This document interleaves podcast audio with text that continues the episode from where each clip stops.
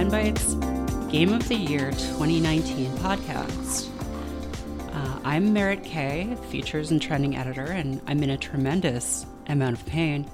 Um, and uh, joining me is the uh, the entire content team of our website.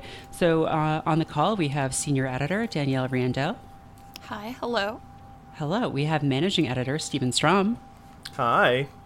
We have guides editor Dylan Skiffington. Hey there. We have social editor Nikki Grayson. Hello. And last but certainly not least, we have editor in chief of fanbyte.com, John Warren. Hi. Hey. John. so Also in pain, John. we're all in pain. Um, some some of us more literally than others, but uh, this is our game of the year podcast, and we we like to have fun around here. Uh, I think I would say. Is that accurate? Some might So- call it anarchy. Some would call it anarchy. Some would call it chaos. Chaos reigns. Um, but we have a bunch of different categories that we've we've come up with. Some of them are kind of twisted. Like some of them are kind of like twisted humor. Um, I mean, you might call them South Park kind of humor. Yeah. Um, That real Saint, that real Saints Row humor. real Saints Terrible. Row stuff. Um, I, I was thinking maybe like the Harley Quinn animated series, you know? yes, we say fuck a lot Yeah. on this show. And you'll be able to control the size of your honker in this one. Ooh. So. With the podcast, we have a sex appeal slider. yeah. the oh of yeah, slider yeah. Um, yeah. So we have a number of categories here. How many categories do we have? Let me just check real quick. No like one's quite 11. sure. Yeah, I think we were going to try and stick to two, 10, but we have 11 because, again, five, chaos does reign. Um, No, we have ten. We have ten. One of them doesn't count. and the remember? pale is coming for us all. So, Oh, yeah. um, before then, let's enjoy some of the good video games that came out this year. So, I think the way we're going to do this is we're going to uh, go through each of the categories and I will read the nominees that we devised. And the way we did this, you know, I think uh, half of our Game of the Decade episodes are out at this point, and that was an unending nightmare. Um, I think Yep. for all of us in many ways, uh, there was much wailing and gnashing of teeth. And uh, this time, we went a little lower key. It, it was pretty simple, straight down the line voting, and uh, I, I don't think we're going to have a lot of uh, of contention here. But let's uh, let's just get right down to it. So our first category is best weapon or sports game, and th- I believe this is a returning category from last year. Yes. Yes. Um, Uh, last year, the Leviathan axe from God of War beat out For- Forza Horizon 4, I think. Excellent, excellent. and the nominees for Best Weapon or Sports Game are The Cat Bombs from Void Bastards, Nikki talking about NBA 2K20 on Fanbyte all year, The Mozambique from Apex Legends, The Poltergust GOO from Luigi's Mansion 3, Rats from A Plague Tale, and The Hunting Horn from Monster Hunter World. And the winner for Best Weapon or Sports Game, with an overwhelming majority, is Nikki talking about NBA 2K20 on Fanbyte all year. And I think this was not a surprise to any of us, really. Um, No. r- truly, truly a great sports game. Um, does uh, Does anyone want to to talk about this a little more? Nikki, I think you should maybe I like. Yeah. think Nikki likes talking about it. So Do the honors, you- Nikki, okay. please. But to be So clear, you're not talking about NBA 2K20 right now. You're talking about you're having Talking talked Right. about Talking it. about I'm talking about me talking about it on the podcast. Yeah. I will I will always remember because it was one of my favorite podcast moments ever, not even including the ones that I've been on. Just when I said the words hoverboard um, in context, or when I was talking about all the things that you could purchase um, in the in the my park area of the National Basketball Association 2020 video game, I could like feel and like kind of there was just like tangible confusion and just like it was it was a call of experts suddenly questioning whether or not they were actually experts in the field that they were working. Um, and that was beautiful. It was a, it was truly a beautiful moment. Um, yeah, I, I, it's a, it's a truly it's just, it's legitimately the most Buckwild game I've played all year. Nikki, So- I I personally have no interest whatsoever in basically any sports game on the market, but like still took just tremendous joy from listening to you describe like the horrors that you Mm-hmm. had experienced at its hands all year. Like it was enough to make me think, well, shit, maybe I should, maybe I should play this game. Yeah. it's one of the few games that acted by by talking about it, they actually made us do branded content. Because it was impossible to like to take those two things apart from each other. For Gatorade shoes, no less. For Gatorade cubes, yeah, Yeah. like Yep. you have to talk about the Gatorade. We did. We did give them free advertising. and Beats Not by Dre. Just beats. and, and the awful shoe you made. Yeah, the terrible shoe I made. The the monochrome shoe I made. Yeah, we didn't. Uh, we we. I think we should probably add a category that's like best shoes because we could include Nikki's bad shoe and also the Destiny moon boots that you can buy for real. That you can Yeah. still buy for real. They haven't sold out, strangely enough. No, the terrible Shocking. shoes have not sold out. They're really Um, bad. Marnie but- has some pretty good shoes in Pokemon. True. She got like, sp- her heels are like literally like metal spikes, and that's that's pretty rad. It is. Let's move New on. category. Though. Let's move on to most agonizing trend.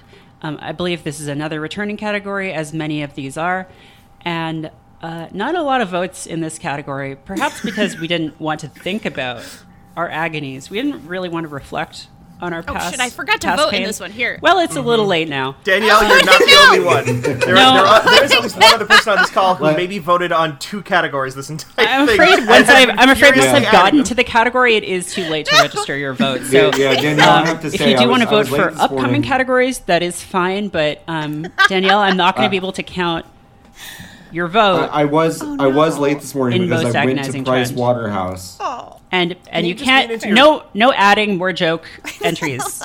Can you just lean up on that microphone a little bit more, John, when you when you speak? No. Okay. Okay.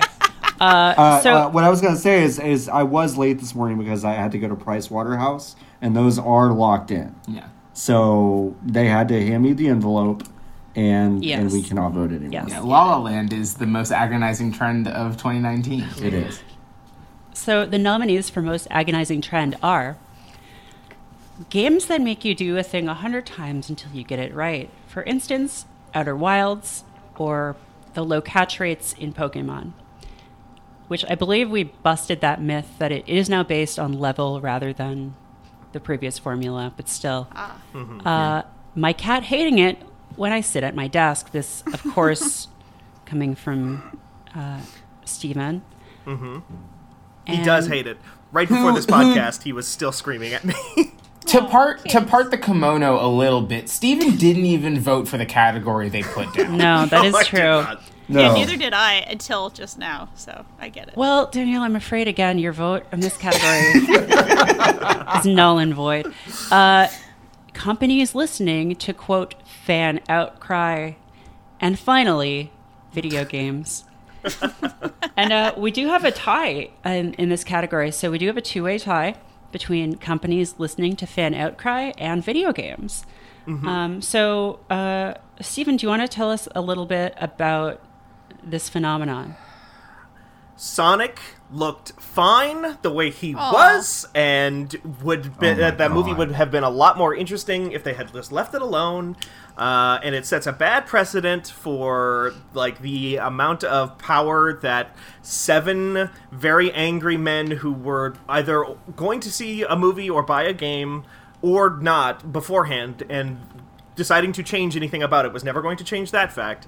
Listening to them and uh, making them think that they're more powerful is, is a bad. Tr- it's a bad precedent. Just, uh, just like you know, holistically for the world, like for capitalism and for our society, it's a bad thing in a way. Um, uh, So you're saying you're saying that you're anti-consumer, I am anti-consuber. hmm Interesting. bold, bold I choice. see. Yeah, Um, it's bold. Nikki, do you want to talk about video games? Listen, these digital monsters continue to be created, these bits and bytes. They can be rendered into literally anything a bear, a cat, a sweater, That's anything horrifying. that these that these perverts want to create, they can and have. And and I And will they say, uh, if I continue may to add, make them. um, since obtaining a gaming PC and getting on Steam, I, I will corroborate the fact that these are perverts we're talking about. Yeah. Oh, yes. hundred percent of them. One Video Every single one of them is is a pervert, Across and the they board. will just continue to make until someone stops them. And this was not a year where we were able to stop them. And so, on 2020, get on the fucking horse and stop the video games. I'm I'm becoming more of a pervert right now just by talking about video games. Yeah, Oh, no. that's how they get you. Oh my god. I mean, you already talked about Sonic, Steven. So. Right. Ah! I Um, I I- had a I whole ca- segment this year on this year's podcast talking about Sonic's feet. What am I? What's happening to me? Who am Yeah, I can, anymore? can I can I His just add to? I, I just want to add this. I want to add the Stevens just real quick because the Sonic thing is funny because when when they fixed everything, everyone was like, "Well, now we have to go see it because they did change it," and I was like, "Yeah, but I wanted to go see the pervert one, mm-hmm. the one where a pervert decided what Sonic was going to look like." And now I'm not as interested. Yeah, I'm going to go see it Van either way. Outcry. I want to be clear about that. I Yeah. am. I'm a Sonic pervert now. No, I mean, must. I'm looking at the new Sonic right now, and I don't. This doesn't do anything for me. Like I can't. I can't. Uh, You can't finish unless he looks like a fucking monster. exactly. Exactly. I do just want to bring attention. We are using um, a Google document, and um, there is a user named Anonymous Hedgehog in our Google oh, doc. right no! now. Oh no! So Somebody get a screenshot. Oh my god, I think it might be me because I don't see it. Oh, oh, shit. Really? Okay. Oh my I'm god! an With anonymous Sonic the entire time. The call is coming from inside the house. hey, wait. They are anonymous. We don't know if it's Sonic or Silver or Shadow. Right. Or Amy? It could be Shadow. could- is Or a- which one's is the hedgehog. bat? Well, I Is guess it's Amy not a hedgehog? Uh, Rouge sorry. bat. Wait. Hold on a second. No, I'm not going to let that Amy's just not go a past hedgehog. because Merritt would know. we were talking about Merritt, Merritt killed Amy. and Danielle, you just said, "Which one's the bat?" You know? and so I do like this idea though that all um, all animals are just kinds of hedgehogs in the Sonic world. At least in the, So like a fox Sonic is like a kind of hedgehog, and like an echidna is the kind of hedgehog. Oh, oh, you mean the O- only in the Sonic hedgehog. world. Yeah. Right. They all roll into balls. They all spin dash. They're all the same. Um, I don't see any difference between them. They all look the same to me. It's beautiful. Uh, now let's move on to best ongoing game. This is a, a crowded field this It year. Yeah. and um, I, I wish I could have added to most agonizing trend um, live games or everything wanting to be a live game because boy howdy are there a lot of them. Uh, so the nominees for best ongoing game are Monster Hunter World, Final Fantasy XIV, Warframe, Destiny 2, Fortnite was on there and then someone crossed it out. Oh. And again, that is sabotage. So Fortnite is still a nominee. Dota 2, Teamfight Tactics, Dota Underlords, Magic the Gathering Arena, Path of Exile, and Apex Legends. Whoa. Whoa. Whoa. Last second votes No, here. Uh, moving their votes. Again, no. Merritt got Again, to the category before You can vote for categories that are further down the list, and your vote will be counted. But if I see you typing while I'm on the category, that's nothing. You had like 24 hours to. You did have a full solar cycle, whatever, uh, however that works. And uh, the they called in winner Farscape, for best ongoing game, because votes cannot be changed, they were locked in. uh, it would appear that we have a two way tie. That is not correct. Uh, the winner of best ongoing game is Destiny 2. And I think I might. Actually, no. Dylan, do you want to talk about Destiny a little bit? Yeah. Um, I don't know. There's so so much that happened this year for that game. Um, I mean, I guess like last late last year they started the whole season pass things doing. Well, it wasn't quite season pass, but there were seasonal things like the Black Armory. uh, and then they rolled into this year with the Gambit one, whatever that was. Season Joker's the Reckoning. Wild. Joker's, but yeah, it's yeah. I'm glad they got in order for all that stuff. Uh, and then there's the whole season of opulence thing, and then Shadowkeep, and um, now season of the Undying, and soon season of the Dawn. And there's there's just a lot in that game, and it never stops. And I'll never run out of things to do, and it's great, but it's also awful. And it, Merritt's right; it might be an agonizing trend because they never end. Well, here's what I'll say about Destiny, though. And um, I was sort of going on a tear uh, the other day about how there are certain games that uh, the best when the best quality I can describe of them is that they're compulsive, and when I find myself doing that, I don't want to play them anymore. So I was deep into Slay the Spire for about two days. I was up until 4 a.m. twice in a row playing it, and at that point I realized this is not a good thing for me. Um, and I'm always thinking, oh, next run, next run, or like the next chest or whatever. And um, the, playing the game itself isn't. I mean, it's a well-designed game, but in that sort of f- format or genre, playing the game itself isn't fun so much as there is constantly the promise of future fun being dangled in front of you. Destiny, in one sense, is that as a loot shooter, but in another more important sense, it's it is fun to just play around in. And uh, Steven Yeah. on multiple occasions has described it as like a pickup game of basketball, and I think that's totally correct because just moving around in that game, uh, shooting in that game, and just doing dumb dance emotes and things is enjoyable in itself um, even if you're not like on a loot grind or on a power grind. So, and also the fact that it's multiplayer means that there is inherently this like shared experience, which I think elevates it. And um, yeah, it's a very good video game that I unexpectedly got very deep into this year.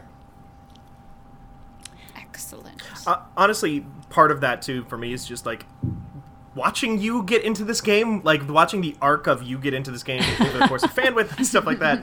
Like going from thinking like I don't what this is the one game I can keep up with. I feel like you know of the ongoing games, and it's a website about ongoing games for the most part. So I better I better try one of them and then become the true Destiny master that we needed all along. Like just completely eclipsing uh, Dylan and I within like. Hmm, Two weeks or something like that. The one who was foretold, yes. Yeah, Um, the chosen one. the the young wolf. Um, that that is my rap name, also Young Wolf. Um, uh, yeah, Zavala, drop the track, um, please. Good. Uh, Good. Donald Duck. someone, someone just No. no, someone remixed the uh, the Mars speech. I think that would be dope. Oh. Uh, anyway, next category. Um, we are leaving a category out because that will be on late lunch, which already happened as of you hearing this. Probably, maybe, I'm not sure. What is No. time? No one's really clear. sure. the next category, then. I gotta take a couple issues with this category when you get to it, Merritt. I'm sorry. Well, me too, but you know, let's try and keep our emotions in check and just, you know, These Johnny come latelys. allow the system to prevail. Uh, because we, we have to have faith in the system. If we have the system, we have nothing. If we don't have the system, the nominees for best original question, best original character and or performance are Kim Kitsuragi, Disco Elysium, Dr. Casper Darling, Control, Emet-Selch, Final Fantasy XIV, Yagami, Judgment, Melissa Game Pass at Xbox Game Pass, Aiba, AI, The Somnium Files, Malroth, Dragon Quest Builders 2, The Goose, Untitled Goose Game, Todd, Nikki's Togekiss, Pokemon. You got away with it. Parvati and Junlei, The Outer Worlds. And in a last minute upset, so upset. Indeed. indeed Yes. upset, and upset is the word for it, uh, the winners are Parvati and Junlei, Outer Worlds. Yay. God damn it. God damn it. I love Jo- I love Parvati and Junlei, but god damn it. Once you all Johnny play did- Disco Elysium, you will realize the errors of your we were, ways. yeah. You will feel ashamed of your words Oh, and I did vote deeds. I will say, I will say, John did do a small crime and did do a voted voter twice. fraud. He did Well, vote twice, which is I a whole thing by itself. I didn't mean to Well- Also, John was the first noted case of, uh, of voter fraud in this country. Um, the country of fanbyte. Danielle, would you like to talk about these characters? what?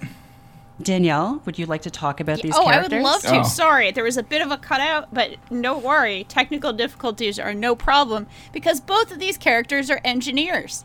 They're really good lesbian engineers. Sorry, was that a, was that a bad? No, that was no, that was Very that good. was very good. Sometimes I don't know. Uh, so Parvati uh, and Junlei are queer ladies who are both in uh, the outer worlds.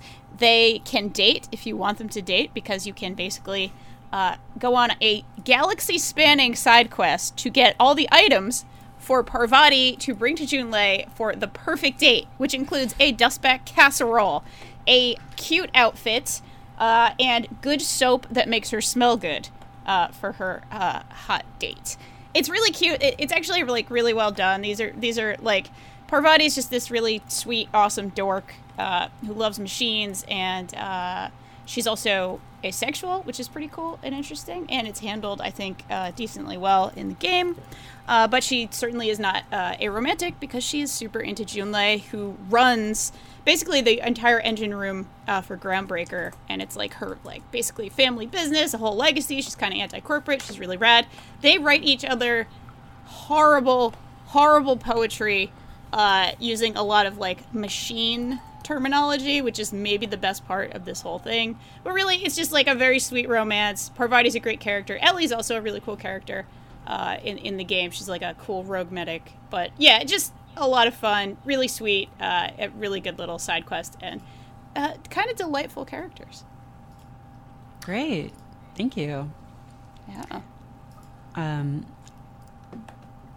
again, you will all feel ashamed, but they seem like those seem like good characters also. Let's move on to best snack. And you might think that we're using this term in sort of the cool uh, Gen Z way to mean yeah, the Gen Z way. in in a Gen Z way, you know, um, to to denote someone who is like visually appealing. We're not. It's just the foods that are good. And the categories for best snack are Monster Hunter Seliana food, Monster Hunter World, meal, Final Fantasy XIV, Rizzo's Lemon Slap, Outer Worlds, Speed, Disco Elysium. and we do have a two way tie between Monster Hunter Seliana food and Speed. So, um, Steven or Dylan, would you like to talk about the Monster Hunter food? Dylan, do you want to take this one? Uh, you go for it. You've played it more recently than I have. Okay.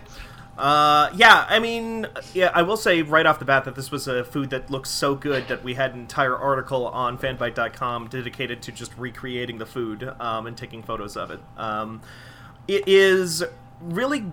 It's just, you know, the food in Monster Hunter just looks good. The bread comes apart in the way that you want bread to come apart in real life, and they put in so much work towards it in the original uh, Monster Hunter World. They had kind of this big cat who made you like he was like a big the Meowscular chef. He was like a big dude who was all about gains, and he was constantly telling you that you needed to eat more protein to get your gains. Um, and so he would make you big, giant, like meaty food, and, like big plates of meat and so, stuff like that. Uh, in Hunter Monster Hunter World Iceborne, the expansion, uh, his teacher, the Grammeowster, this big, giant, uh, rotund, friendly cat li- uh, woman, uh, takes over for your new base of operations, and she just ma- she just really wants to make sure that you're well fed, like a nice grandma, and so she makes you this big hearty stew to take out with you into the cold of the Hoarfrost Reach, which is where most of the you know uh, story of that game takes place, and it looks fantastic. And on top of that, one thing that they had talked about in expansions was that there are two social areas in any given base in Monster Hunter World, and uh, that those would be like the main one where you're just by yourself, and then there's the gathering hub where you can hang out with up to 16 other players or 15 other players. And in Monster Hunter World, the base game, they had like this little elevator, this sort of dumb waiter that would like bring the food up from the Meowscular chef's area up to the restaurant kind of cafeteria area up there. But they had talked about like, well, that was a cool little detail, but architecturally it doesn't make any sense because the uh, the dumbwaiter comes up from basically nowhere. So, with this new game, we made sure that the gathering hub was situated in such a spot that it made sense like you know, in terms of real space, in terms of Euclidean geometry, for the food to come up from the Grand Grandmaster's table to your cafeteria in the gathering God. hub. it's so good. It's like just this really, really uh, nice little attention to Oh detail with some really great looking food, and that game is good. There you go. Oh my god! I wish I was playing Monster Hunter World right now. It's- a new monster just came out today. I'm gonna start Two playing it monsters. Again. It's the Cloverfield monster. Hey, Merritt, tell us about speed. Well, first of all, I do want to say that speed is a sometimes food. Um, And uh, in Disco Elysium, you can take a number of different drugs, and uh, those drugs are cigarettes, alcohol, speed, um, an anti-radiation drug, and I think maybe that's it, um, because there's one for each stat. And um, speed increases your uh, motorics, motor, motorifics, motorics. Something Um, like that. Motorix, I think. motorics, which is like your your fine motor skills uh, skills. It increases that, but it does it is not good for you um, in the sense that it will damage your health. I believe health or morale. Now, what kind of wine do you pair with speed? Uh, no, the interesting thing about Disco Elysium is that uh, there are different brands of the various drugs and alcohol, but just like in real life, they're entirely cosmetic and status symbols only. Uh, they all do the same thing. They all do get you drunk um, at the same rate, but uh, wine costs more than beer because it's fancier.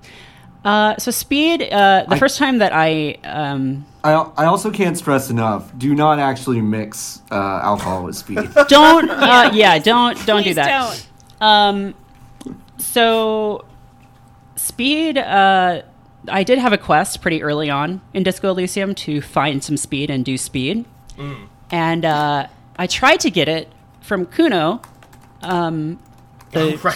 fucking asshole kid uh, who is on speed definitely. And uh, he did not i was unable to convince him to do it. So what happened was that i did um, go into uh, someone's hotel room to interview them uh, to interview her. And i sort of took the opportunity to kind of like rifle around in her things. And in the medicine cabinet i did see a bottle of speed. And um, my my skill about being good at drugs told me to take it so of course i did. And i managed to take it without kim noticing. I did take it. Um, I, I passed that quest. I did get experience for doing speed.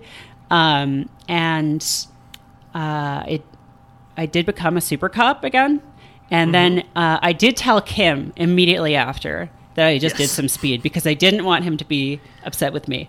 And surprisingly, he said that he did not care. That he's not my mother, and as long as I'm on the case, that's fine.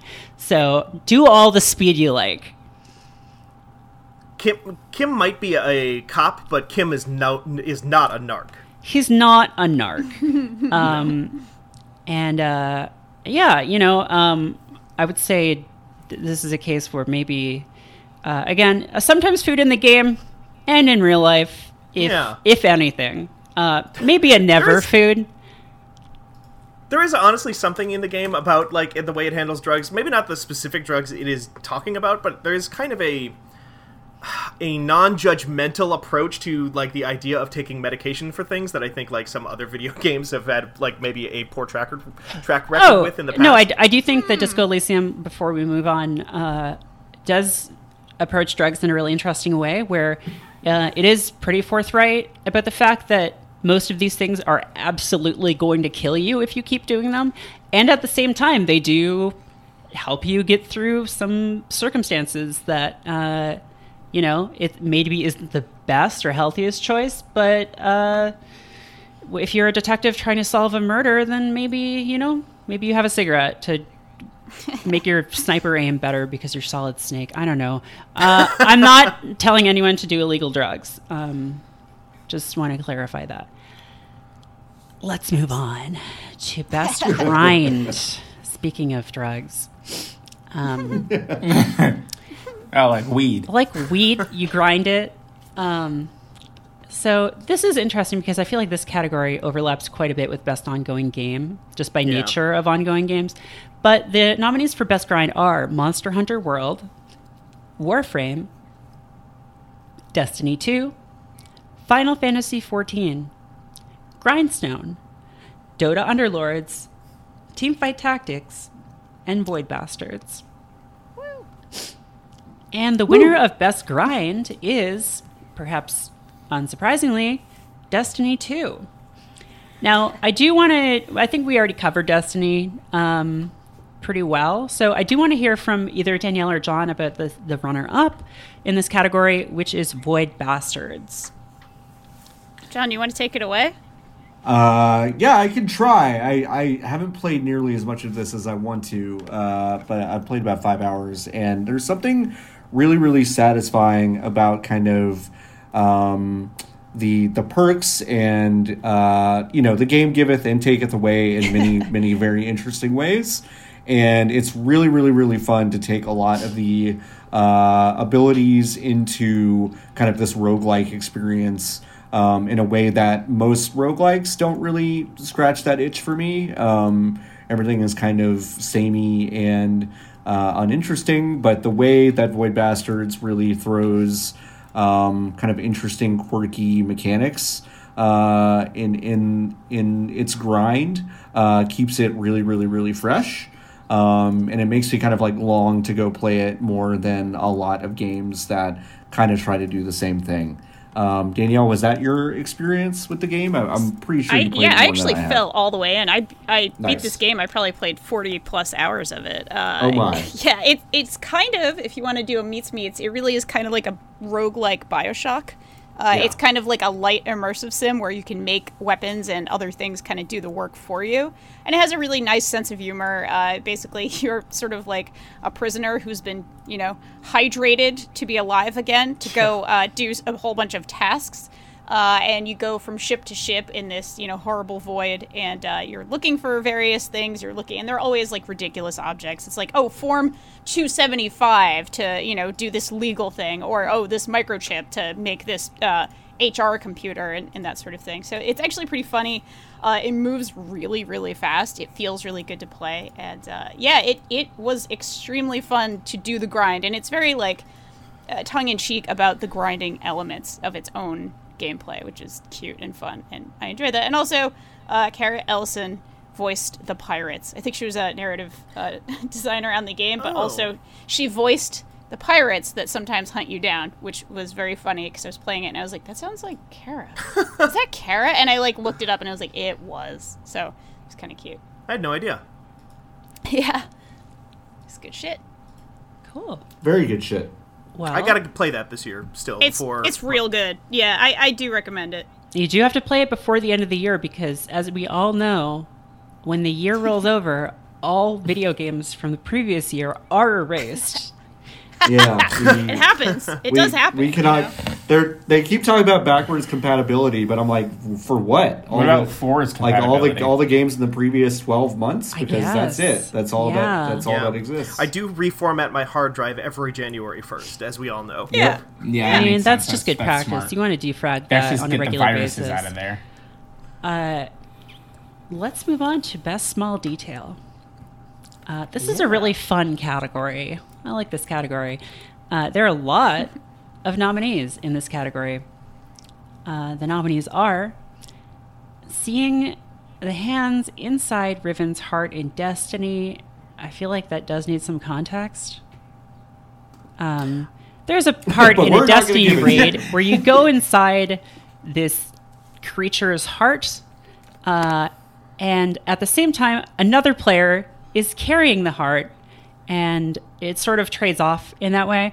And uh, when you're inside the heart, and this is a detail that I didn't notice until it was pointed out to me, you can look up to see the hands of the guardian that is carrying it, Oh, that's cool as hell. which is very cool. Yeah. Also important for context here is this is a detail from a raid that came out last year, but I included it on this list because we all just learned about it about 13 hours ago. Oh, was Last Wish last year? I think so. Because it came out with Forsaken, off right? the list. Was Forsaken last year? yeah, it was. Yeah, it was Wow, like so this has been disqualified. A last Wow. Literally Wait, nobody what's voted for it. It doesn't matter at all. Uh, it does not matter. It uh, It's redacted. it is redacted. Okay.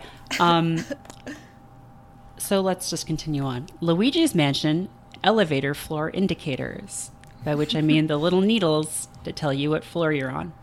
Is can I get some context for that? I still yes. haven't played. So when uh, this is something that I noticed, I would say a couple hours into the game, but every floor in Luigi's Mansion is themed, and uh, when you exit the elevator, the little needle indicator above that sort of indicates where the elevator is um, is themed to that floor. Okay. So on the uh, the museum level, it's a little dinosaur bone. Uh, I, f- I first noticed it actually on the music level, where it's um, a treble clef, and uh, it's very cute and uh, just one of those fun little details. yeah. It's a good one. Yeah. That's awesome.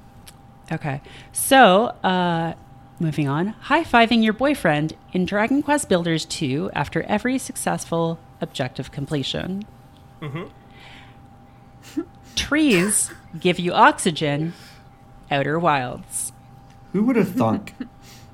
Well, yeah, considering they're in space, John. now, real quick, Nikki, did you nominate this? I didn't. Oh, okay. Because we, as we know, Nikki doesn't know anything about science. I don't know anything about So- science. okay. Anyway, move on, Mary. It's a cool detail. It's a very cool Calcium, detail. Not an element.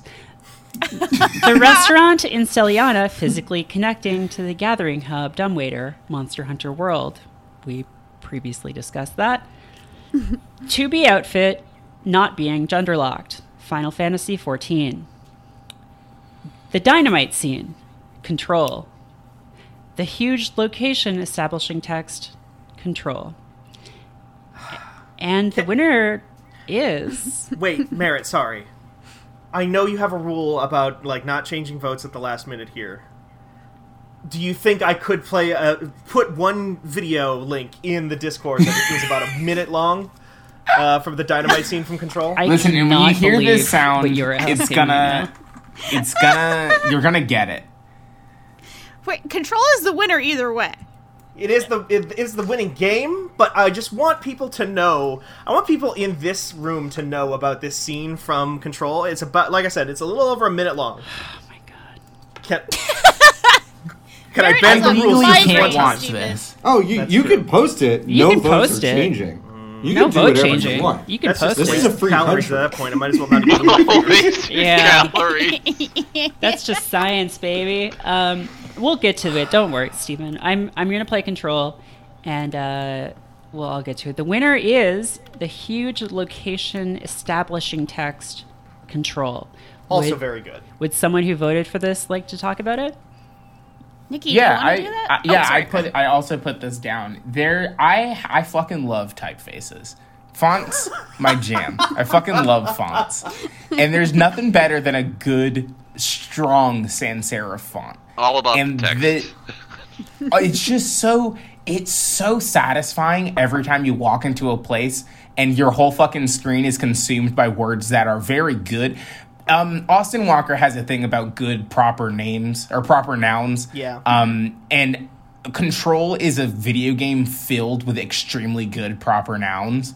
Um, Dead so to letters. walk in, yeah, like to walk into a room and it in all caps says dead letters to you, very good, Mm-hmm. extremely good. Um, yeah, that's it. That's all I've got. It's very good. It is very good. It's extremely good. Great. Uh, our next category is best real video game. and uh, the the criteria for real video game, you know, a lot of people want to have conversations about interactivity, um, narrative, mechanics, and those are all well and good for the eggheads in their ivory towers. But we all know that what makes a video game a real video game is if it has a part where you're on a slow moving elevator fighting off waves of goons. Yes. That inclusion is what makes something a real game. And the nominees for this category are Pokemon Sword and Shield, Gato Roboto, Jedi Fallen Order, and Destiny 2.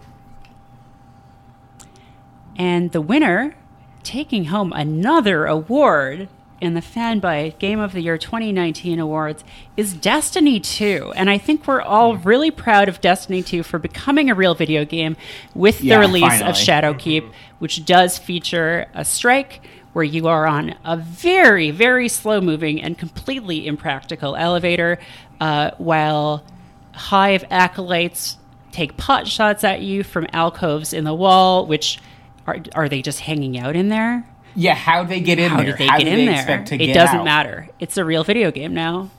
And we They don't ask those kinds of questions. to get in The cool, the no, John, you can't actually. It's it's too far. Oh, They're too far away. Oh, Yeah, you can't. the you cannot acolytes reach them to see if that there is a tunnel connecting this. Um, yeah, it's fucked up. The fun thing about the elevator in that one strike in Destiny 2 Shadowkeep, the name of which we none of us know, um, uh, I believe it's the The Crimson Keep. Crimson Keep. Crimson Keep. Sure, you could have said literally anything. I could have said, "Yup." Um, the cool thing about that elevator is is that it is as if a hive architect somewhere saw an elevator in a book and was like, "Okay, okay, I I think I get this," but then like didn't see the building surrounding it and saw that it was only like four stories.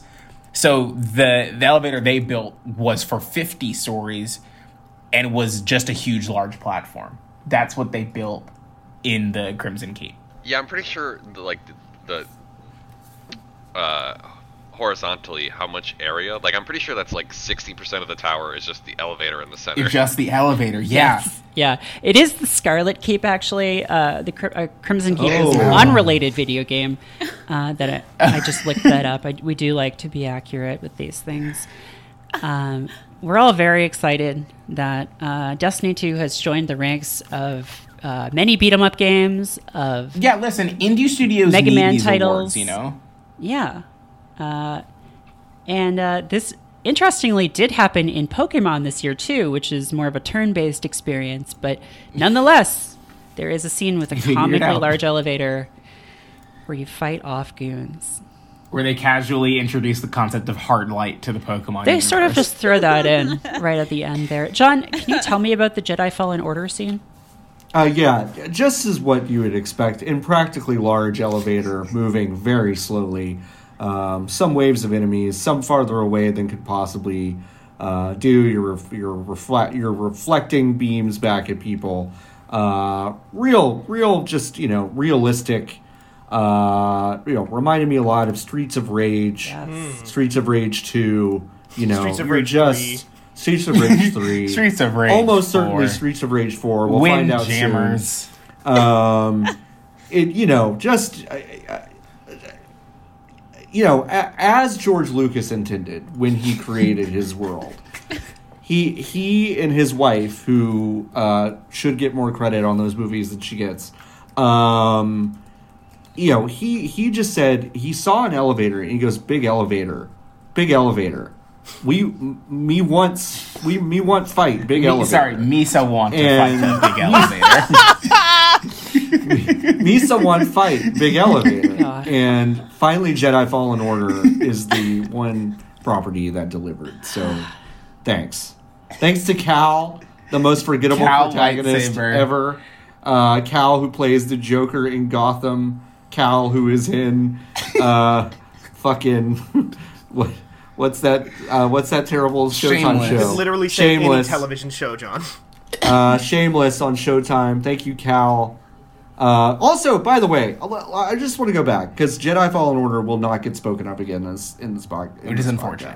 podcast. Um, I was not thinking uh, Deborah Wilson as the Eh. as Cere in uh, uh, Jedi Fallen Yeah. Order. Hell yeah. Probably a top top three performance of the year. Yeah. Uh, really great voice work. She did a bunch of mocap, it appears, uh, facial recognition stuff. Uh, really, really good.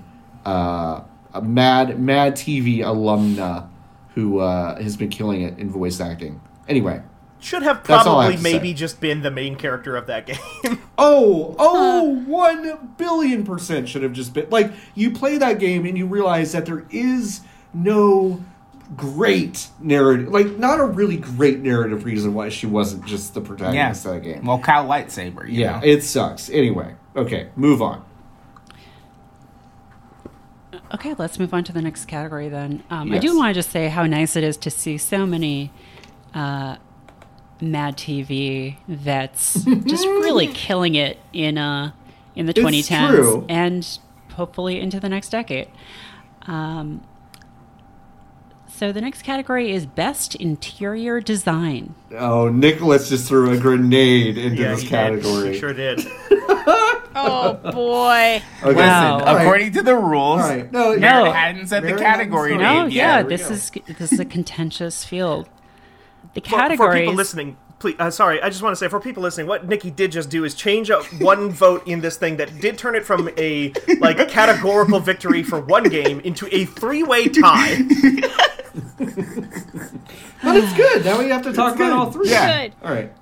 Okay, the categories or the the contenders. Uh, I my I have brain damage. Um, are are uh, control, just generally, the spaceship interior in Outer Wilds, your hostel room in Disco Elysium, Luigi's Mansion, just generally, and Link's Awakening, also kind of just A video generally. game that did come out this year. It did come out this year. And the arenas in Mortal Kombat 11, and I will point out though that many of those arenas are outside. Um, Oh shit. this this isn't uh, this isn't just best level design or best area design. It is best interior design. There's like a So- throne room, right? The level where the stage where they're making robot ninjas that is There you go. viable. The Lin Kuei Cyber Factory. The That Lin one. Kuei Cyber Factory, which does kind of look like the inside of an iPod. Um, and we have a three way tie. Yes. Uh, so we Best have control, baby. and someone just added the oldest house. I don't know what that means. It's the building that's, that's- that's the building. Yeah, it's the building. We have yeah. the spaceship interior in Outer Wilds, and we have Luigi's Mansion. So um, let's just hit these all real quick. Uh, does someone want to take control? I'd give it to Steven since uh, I have not played the game yet. I've just seen a lot of gameplay, and the interior design is great. Uh, I guess I'm probably the only one who has actually beaten it too. So yeah, I'll, I'll say real quick. Um, oh, Nikki, did you beat it? No, I have not beaten it yet. Okay, and you also didn't vote for it, so whatever. Um, yeah, Control, the oldest house. I mean, first off, just circling back on if you want to include as part of the just general decor of the oldest house, the fact that it is called the oldest house is a really strong point in its favor Pretty because good. what a good name that is. But yeah, throughout the game, like the very first thing that happens in Control is it's a cold open as your character enters the oldest house in the middle of a I think it's an unnamed city. I don't think they specify if it's New York or something. It kind of looks like New York. It's a big giant office building. Your character Jesse walks inside and it, it is completely empty. It looks like a big giant bureaucratic like br- like concrete brutalism uh, building where there should be like you know secretaries and people manning metal detectors and th- different things like that and yet there's no one there and it makes this immediately powerful striking impression of like what the entire tone of that game is going to be from which point you then start going through the place and it keeps up that aesthetic but then fills it with like all kinds of interesting things along the lines of like the first note you find, the first like text log you find in that game is right next to one of the metal detectors, which specifies things like, "Hey, you." If you're coming into this building, make sure that like you're not carrying anything in your pockets that might be considered like an iconographic item, like you know a number two pencil or a rubber duck or, or things like that, things of that nature. Uh, throughout the game, you know, then it just kind of leans into that weird like bureaucratic vision of um, supernatural events and stuff like that. The dead letters that we mentioned earlier, as well, is this very very fantastic area where it is this this huge giant room that is just full of like flying uh like it is it's like three floors tall big empty open with like you know um desks and things uh kind of circling around it and there's just like piles and piles and piles of letters that fly in from pneumatic tubes and things like that that um, are letters that may or may not be real accounts of supernatural activity. And you can read them and some some of them are like hey i'm i'm a person who is calling 911 because i am trapped inside of the phone lines. And if you hang up i will die.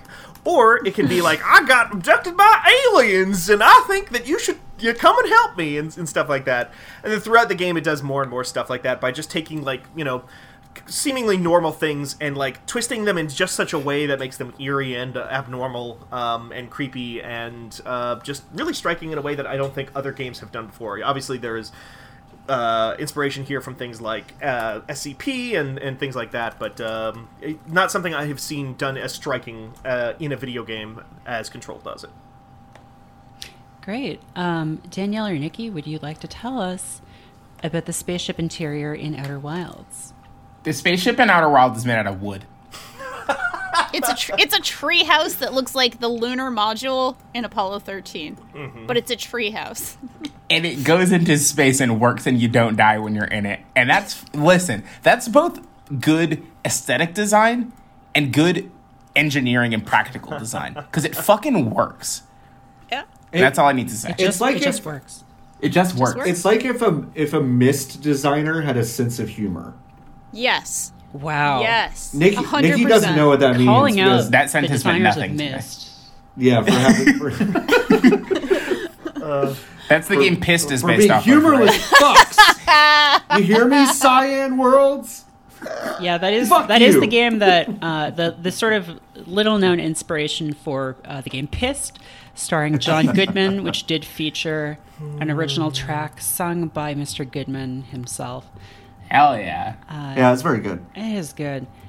Uh, John, The the Yeah. oh Nikki, Oh, sorry. I was just gonna say one more thing about the interior of Oh Outer my God. It is no, it of the of the spaceship. It is real. It's great because it is a singular room that somehow is lar- is small enough to feel like at no point if you get out of your out of the pilot seat you don't feel like you're going to get lost Right. but it is big enough to have very defined spaces within it it's Yeah. like a really good studio apartment um the spot where the map is is very clearly a different area from where you get your spacesuit, which is a very different area from the cockpit, which is a very different area from where you fall out of the bottom of the spaceship. Um, it's just intricately designed and feels so authentic to that world and to the ethos of the Timber Hearthians who built the spaceship. Um, it just feels right in a in a really satisfying way. Anyway, Absolutely. talk about the ghost house. John, tell me about the ghost house. Uh, so Luigi's mansion, the mansion Luigi's mansion is not at all a mansion, but it's a hotel. Also, Oh, it doesn't. that's- it's not a mansion, and it does not belong to Luigi. No. It's, Oh, so what the fuck are we doing? I don't know. It, they they they absolutely should have subtitled that something instead of just being Luigi's mansion. yeah, Luigi's Mansion 3. this Um, one's not a mansion and it isn't Luigi's. Okay, so so so one's Mara did touch. Mara did touch briefly on um, the different themes of the floors, but I, I will focus instead on just kind of the um, like you'll have you'll have hotel rooms that are adjacent to each other and they're laid out the same, but they had different guests. They have different like small like details with their layouts. And like the intricate nature of each of these hotels uh, hotel room setups is like so lovingly crafted. And it feels like a a perfect little diorama. Every single little room is a perfect box with perfect elements. And aside from that not only are these elements really like you know beautifully placed um, you can interact with almost everything. You can suck the sheets off of beds with your uh, vacuum. You can like tear curtain down curtains down. You can kind of vandalize these spaces which actually make the uh, the placement of everything actually a little bit more impressive. Um, and yeah i don't know. I just love all the little details Um, I love the lobby where there's a buffet area. Um, there's you know the the space behind the uh, uh, the concierge's like front desk is um, cluttered in a really charming way. Um, it just feels like a very lived in space, which like for a Mario adjacent game feels um, like extra special, if that makes sense. Um, Yeah. But you know, because like environmental design uh, is so exterior exteriorly focused um, in most Mario games, but Luigi is such a game about interiors, and they really, really, really, really nailed that in the third game. It's wonderful. I Yeah. want to live in this in this hotel. Um, Yes. And Play uh, this one too. I also will say there is a room with uh, that is again as John was describing beautifully laid out and and really thematically arranged uh, where there is a circular saw that you can suck into your vacuum and sort of just like have on the end of your vacuum and other than using it against a boss later this is the only room where it's used but they had built that room so that the circular saw realistically takes apart everything in the room. Like they don't just poof good. and explode. You can cut a bed in half straight down the middle. Uh, Yeah, I, I, I like. I can't stress how Luigi's Mansion Three is basically like, what if we made a Mario game with an incredibly good physics engine, like this like crazy material physics engine of like sucking cloth into a vacuum and cutting beds in half and like thrashing ghosts around a room so it knocks over tables and stuff. It's like it's so good just in those moments where you're interacting with these objects in an interesting way. it is very good indeed. It's very good. This is actually our last true category. Uh, we we don't have a game of the year category. Interestingly enough, um, chaos reigns, I guess. Uh, but this category is best new mechanic, and I am uh, a little dismayed that no one put that engineer character from the Outer Wilds on here because that would be a kind of fun, a fun Oh. bit. Oh, I see. Danielle, you also That would have could been good. Merritt, you could have also done that. Yeah, I didn't think about that until just now, though. So, um, She is a new mechanic too. Like she's new to being Ah, on spaceships. Yeah, Uh, we Well- can damn, that also would put have been really on funny. here, or Parvati. Should we just? No, it should we is- just it is cut too late now. The rules are the rules. And then like, Woof. we uh, if we if we start letting just anyone change the rules, then you know it's a slippery slope. You know what's going to happen Right. next? Dogs really- marrying people. I really love people this. adopting desks. I love this capriciousness that you have, Merritt, where you're uh, like begin this category with chaos reigns and nothing matters, and now you're like, but no, actually, I am, rules are rules. Well- I am the Lord your God, and you shall obey. Oh, I am. I am the law. I mean, I think, uh, is what I would say. I would say that 10 times, in fact, to get the achievement for saying I am the law in Disco Elysium. um, you know, chaos does reign, but we have to build these systems to give us some sense of stability in the world. Uh, even if they are ultimately uh, for naught, we, we do need them to live. So, uh, Best New Mechanic, the nominees are Thought, The Thought Cabinet, Disco Elysium, Rocking BB, Death Stranding, Slamming the Shit Out of Ghosts, Luigi's Mansion 3, Luigi, Luigi's Mansion 3, Emotional Color Wheel, Neo Cab, Quantum Travel, Outer Wilds. These are all very interesting, and I think I would like to hear about some of them. Um, but the winner is Disco Elysium's Thought Cabinet. Who, John, maybe do you want to take a stab at this one? Uh, uh yeah. Um, I, I think I can. Um, the Thought Cabinet in Disco Elysium is kind of your primary way of um, unlocking new skills, I guess you would call them perks almost in Disco Elysium. Uh, Disco Elysium has, uh, as Merritt alluded to earlier, um, sort of four different categories of like normal skills that then like end up talking to you and doing all these other things. But like those are basically just like goosing numbers that like make it so you have a higher percentage chance of succeeding at certain things throughout the game. Uh, whereas i the thought cabinet is like your character as they are talking to people. If you say, you know, I think the example we've used before is if you say enough left leftist things, you will get like you know, neo-communist or something like that as a thought. You fire Um, up the big communism builder. yes, right.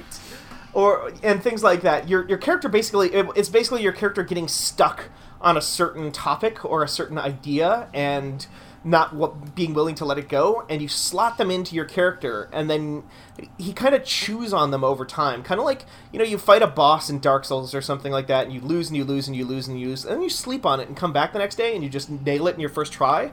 They've basically weaponized that as a extant concept in disco elysium. Um, and you spend enough re- like in-game time thinking about a thing, you will then get like weird, special, unique perks. Like you know, for the communism one, you every time you pick a left-leaning dialogue option, you'll just get like ten extra XP. So, but you can a lot of the times that means like insulting people who you view as like ultra-capitalist type people or whatever, and like telling them to go that you uh, want to you know grind them into compost because it's more ecologically friendly than eating them, uh, and things like that um, and it, it all comes with this incredibly interesting sort of I don't know, Merritt. Maybe you are a more worldly person and could tell me like what this art style evokes. But the, the each of them has this kind of like unique, strange, surrealist. Uh, I don't know, body I would say it's portrait? surrealist and kind of, um, yeah, I don't know. It's sort of this very busy kind of style with vaguely uh, figurative images um, and just like a lot of curved flowing lines everywhere depicting different shapes and objects um, and it kind of fits in with the rest of the game's uh, kind of painterly style Yeah. uh, and I, I do want to just mention two of these really quickly. Uh, one of them is called Homosexual Underground, which um, Good.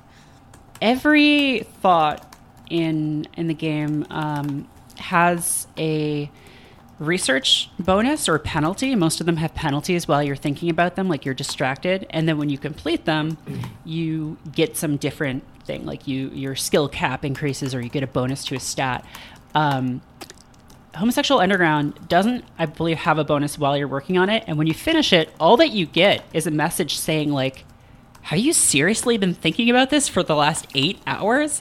Like, you really need to stop obsessing about sexuality. It is, like, not worth it. It's not good for you. Um, and you should tell Kim that you stopped obsessing about it, too. Uh, and you can tell him, uh, and then you can say, oh, but are you a member of the Homosexual Underground? And then he says, like, so you haven't stopped at all. You're just obsessing about other people now. But yes, I am. Um, and it, it gives you no material benefit for the rest of the game um, because you have just wasted your time obsessing about gay people. Uh, and uh, the other one I want to mention is called Anti Object Task Force, which you get by hitting inanimate objects a number of times. Um, sometimes for a reason, sometimes not. And you can there's often an, op- an option when you're interacting with something that's just like "fuck you, mailbox," and like you kick it, and you do get hurt for doing that. But um, the text that you get when you complete that one, I just want to read it really quick. Behold, the anti-object task force has assembled. God's avenging angel arrayed against the lower emanations of the darkened one. Shoe racks, tape recorders, motor carriages, and doors. So many doors. You're not just pounding it all to pieces. You're reforging the universe. From the anvil of the heavens to the worms below. Indulge in it. Be bold. Have an impact on the shape of creation. Out of the furnace of your rage, a new reality. Also, you should trash your room again. Um, so it's just like that. It's very good. Um, does someone? So we do have slamming the shit out of Luigi's Mansion Ghosts. Uh, we did talk about that a little bit. What is emotional color wheel in Neo Cab? Yeah. So Neo Cab is a really cool sort of interactive fiction slash adventure game where you're a cabbie in a cyberpunk world, and you are taking fares each night while also sort of uh, trying to solve a cool mystery that has to do with uh, government and a big corporation, and it's all very cool, very down to earth. But the thing that is interesting about this is that your emotional state at any given time is a glowing color on a bracelet that you wear. It's like wearable tech. It's like the new trend in this world, in this sort of near future cyberpunk dystopia. Uh, and that actually ties into what types of responses you can have. If you're too angry to say a certain thing, it won't let you say that certain thing. If you are in a particular mood, that will open up other dialogue options. And it's it's actually very cool. It's more than like, oh, there's only three things. It's basically like a simplified Photoshop color picker kind of thing. There are like three intensities of every emotion. Uh, so it's like, oh, light yellow, darker yellow, super bright yellow, things like that. And there are also, uh, you know, areas you, can. It's not just like oh, south and north and west and east. It's like oh, south, southwest, that kind of thing. So you can be like angry and a little sad, happy and a little tired. There are you know sort of like four compass directions of emotions, but plenty of variety inside of that. So it's just a really cool little feature uh, that lets you kind of uh, flavor the text a little bit extra and actually uh, also, you know, has to do with the gameplay itself. Cool. Uh, Nikki, do you want to talk about quantum travel, or is that going to be spoiler? it's it's really hard to do, but I think there's there's a moment when you figure out what the game is doing relative to the, the the entire thing with Outer Wilds is that like you are learning things out of order, and Yeah. because you're learning things out of order, it makes things that you didn't understand four hours before click like immediately if it's done like if you've if it's worked correctly. Um, the satisfaction that I felt once I figured out what the game was doing with its version of quantum travel, I felt like the smartest person in the goddamn world. It's extremely I- cool. I was really like, amazing. I was like, oh, oh, oh, oh, okay, and it ju- it was just really, really satisfying. Um, and then once you figure out what you can do with it, once you like actually have control over it, um, it takes you to some cool places. And there's a really there's it's just hard to explain exactly what, but it is a very good thing that I wanted to just talk about. Um, but yeah. nice. Cool. Well, that is all of the categories that we had come up with, but I think maybe we could also all go around and in lieu of a actual game of the year award, maybe we'll have that on the site later on. I don't know. Uh, Yeah. Yeah. yeah. Yeah. Why not? Yeah. Who's going to stop us? Let's do it. You? I'd like to see you try. Uh, why don't you know? I, I think probably a lot of us don't know what our game of the year is at this point because it is early December. It's only early December, and half of us are still working through our. Uh, no, Nikki, Nikki, you should. Nikki! Nikki. No, but it's fine because Nikki added that after Merritt had already Yeah, the exactly. No, it, it it doesn't wasn't. count. It's not a legal entry, but I am going to force you to defend it. Uh, so, Nikki's game of the year is Rage Yeah. Two. Rage 2. Um, it's a video game that I do think came out in 2019. Uh, It did? It did. I'm being told that it did come out in 2019. What if like um, what if Far Cry like had like was in Mad Max? You know? What if? What if Wow. Apocalypse, but twice? Wait, Yeah, but and like and like what if there was like pink and blue like I don't know like Nick- confetti and Nikki, smoke. Nikki, are you are you in fact confusing Rage 2 with Far Cry New Dawn, a game that also came out in 2019? Ooh. I mean, they Yeah, are they came out. basically the same That game, did- and they do have the same aesthetics. And Fuck. And one of them is actually a Far Cry. weirdly enough, that is Rage Two. That the is Far Cry one is sort of like an unlicensed fan game. Uh, it did get taken down when Kotaku uh, posted about it, though. Uh, Yeah. No, I don't know my Nikki game of the doesn't year know. yet, so Steven also doesn't know. no, no, I fucking. So let's move on to the people who do know. The do, the knowers, the doers, the movers, the shakers, the Wakers, the bakers. The Heartbreakers. I love this UPS commercial. So, Damn. Uh, I'm gonna just go ahead and say it. I'm gonna call it. Disco Elysium is my game of the year. Um, this was Damn. a year that I actually got back into video games to my consternation um, as a result of, of this job. And I was actually charmed by a lot of games this year, which is very surprising to me because I most video games are bad. Uh, I think we can all agree on that point. Uh, and I am gonna. I'll post my list. It's probably already up at this point, so maybe you already know that my game of the year is Disco Elysium. But the the way that this game integrates its mechanics with its setting, it's just so perfectly done.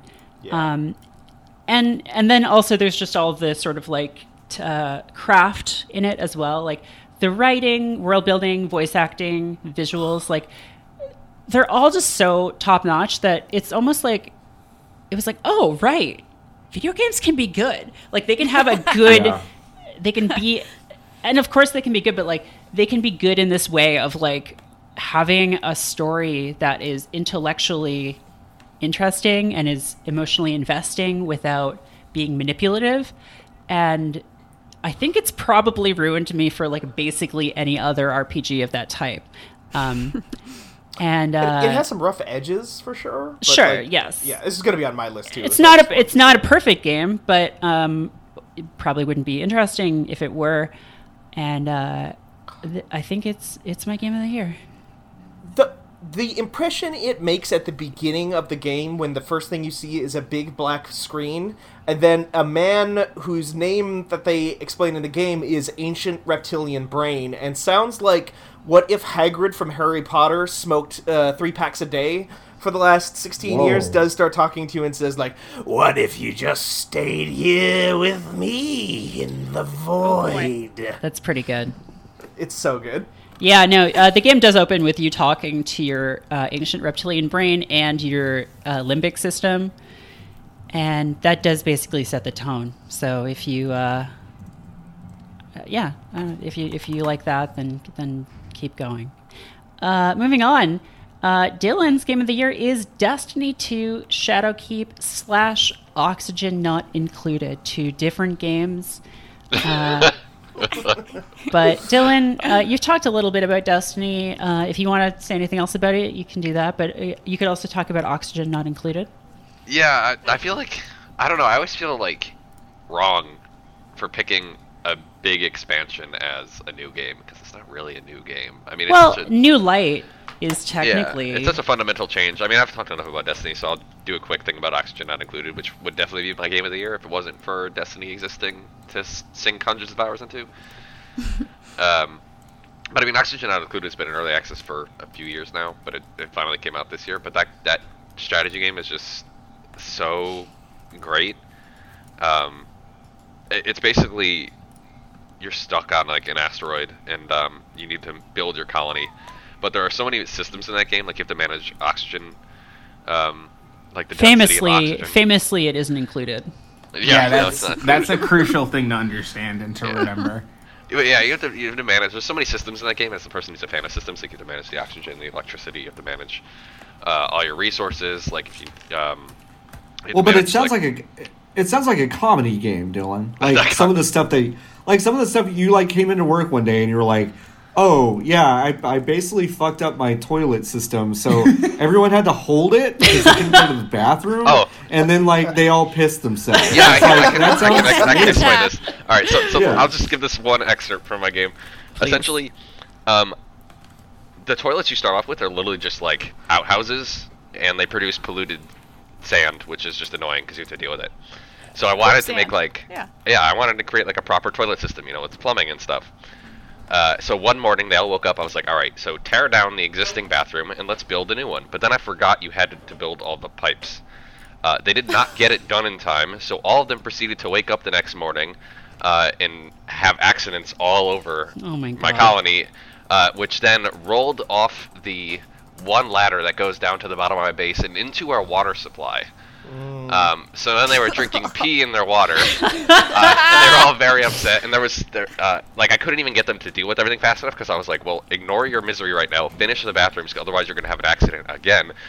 Uh, and meanwhile, there were people just like standing in their piss for two days Oh my God. as they worked. It was it's yeah. it's Oh. a great game. So, like all video games, oxygen not included is for perverts. yeah, pretty much. Good. Yeah. Well, game Well, of the year. Uh, Danielle.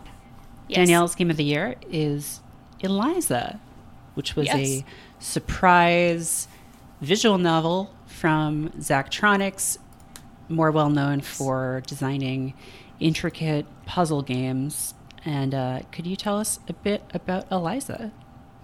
Yeah, it came out of kind of nowhere for me. Um, and I, I, yeah, I just didn't expect to fall this much in love with it. And there's also, like, I, I started writing my Game of the Year list yesterday, actually writing out the graphs to kind of determine where I felt about certain things. And spoilers, Outer Wilds and uh, Neo Cab are also in, like, my top three. But uh, to go on with Eliza, I think it may be the best writing I've kind of ever encountered in a game, or at least your top two or top three. Uh, just really well written. It, it feels like an actual novel rather than, oh, uh, you know, kind of like zany writing about an adventure, which I also love. I'm not uh, in any way sort of saying, oh, that's bad or that's not good, but this actually feels like a very, very well written uh, sort of meditation on what it means to work in tech and what it means to want to do something good with your life and what it means to make the compromises sort of in between those things. So, very briefly, it's about a woman who helped design the world's first AI therapist, and she had very good intentions in going into it. And she and the other members of the team that made this had good intentions, but everybody has problems. They all have issues. They all have varying degrees of how much they have sort of compromised their lives or their careers or their morality to make this thing that is like a cheap alternative to real therapy. Uh, so yeah, it's incredibly well written. Uh, multiple endings that all make a certain kind of sense, and the game just kind of goes there with it. Uh, but yeah, it's just incredibly well written, incredible game, and it does for those who, who want a little bit of the Zachtronics flair. It does have like a really cool solitaire like mini game in it that you can spend 20 hours in if you feel like it. But uh, the story itself is just incredibly well written, incre- uh, incredibly well voice acted, well realized, awesome, awesome story. Great. Cool. And uh, lastly, John's game of the year is Outer Wilds. Yeah, I I I think I can call it. I mean, I, I, I have a few more games on my list to play before uh, before I finalize the the actual piece. Um, but I'm gonna go ahead and guess that Shenmue Three is not gonna beat um, and that's oof. Outer Wilds. Um, I'm gonna Sorry. gu- I'm You- gonna you guess. never know. You never know. You never know. You never know. um, the Outer Wilds to me kind of it it it scratches a, a lot of itches for me. Um, I love space generally. I, I love space exploration. Um, but the the team managed to make a game that was emotionally resonant and scary and lovely and kind and kind of everything that I think like life is kind of about um, and kind of rolled up into this uh, weird Groundhog Day uh, meets No Man's Sky meets Majora's Mask kind of uh, situation. And it's um, it's a beautiful experience. I've never really played anything like it. Um, I I don't think it's a perfect game um, by by any stretch, but I do think nothing made me feel um, the way Outer Wilds uh, made me feel um, this year, or maybe over the past five years. I think it's a um, a beautiful game. It it did not come out of nowhere because I know it's been in development forever, but it kind of came out of nowhere for me, um, and and kind of blew me off my feet. So um, I'm really happy that. Uh, um, really happy that it's out there and exists. It's such a bizarre game, and I, I really just just going back. I know we've talked about Disco Elysium a lot. It actually sounds like Disco Elysium does some of the same stuff, just in a very different way. Um, and I'm looking forward to trying to get my hands on that before the end of the year because uh, uh, kind of a big year for games that are trying to to you know really blow me over with like um, attention to detail and trying to create something that's like emotionally resonant and creating a real attachment to a world. Um, yeah, I, I love Outer Wilds a lot. And the guts, and also at the end you find all of the guns, which is huge. Like there's a huge twist at the end of the game. Huge twist at the end. You you find a bunch of guns at the end of Outer Wilds, and they go and they go. All of creation was leading to this moment. And It's you in kind an of dropped- elevator too, right? Yeah, Yeah, it and is yeah. an and you're elevator. kind of dropped into like you know where in the Matrix where they're like, here's the room with all the guns. It's like one of those. And Lawrence and Laurence Fishburne does reprise his role as Morpheus, but they can't call him that, so he's called Orpheon. And so he's like, "Hi, I'm Orpheon. Here's the gun room. I hope you enjoyed your quest to restore." And then you're like, you can already start shooting. You Yeah, don't even have to like listen to him and you, you just shoot so many of the characters you met you, there's scrimpy and his family Dippo. you kill them there's dippo and like you just kill all of them at the end of outer wilds Yeah. it's very very good it's very fun thanks nikki for reminding You're me welcome. that's Happy like to a really good part Yeah, yeah, yeah. anyway Amazing. Well, with that, that is our Game of the Year podcast for 2019. Um, if you haven't played any of these great games, make sure to do that before the end of the year because, again, they are erased from reality when the year rolls over. So be sure to enjoy all those good games while you can uh, before it's too late. Does anyone have anything they want to add before we wrap things up? Video games were a mistake and they're good. Much like Civilization. Yeah.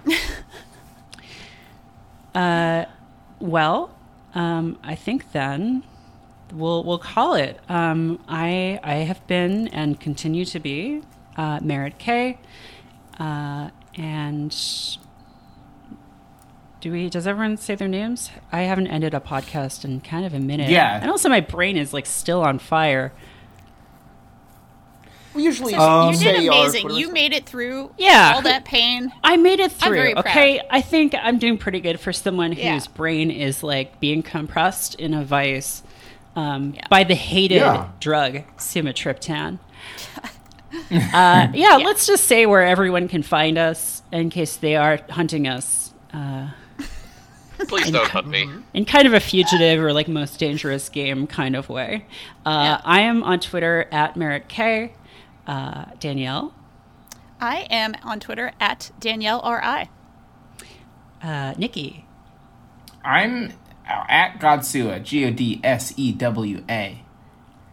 John, hi uh, i'm at floppy adult Steven, Hi, I'm at Steven Strom, S T E V E N S T R O M. and Dylan. Uh, Skiffington underscore. Very simple. Don't try to spell it. Just go on the website. Fanbyte.com. That is a very long and complex Until- Twitter handle. Yeah. Uh, but Good. I mean, you got to it first, so good for you. Uh, yep. So that'll do it for us. Uh, make sure to check out our other podcasts, uh, including the recently launched "You Love to See It," a movie and TV re-watch uh, podcast. Yeah. Re in parentheses, watch, not in parentheses. Yes, Yeah, exactly. Uh, including that, including fan width, the uh, flagship Fanbyte podcast product. And uh, who knows, we maybe have uh, a few more up our sleeves. Uh, time will tell. And uh, until next time, uh, we like to end every show with our signature catchphrase I am in terrible pain. And so are you. See you later, folks. Bye. Bye. Goodbye.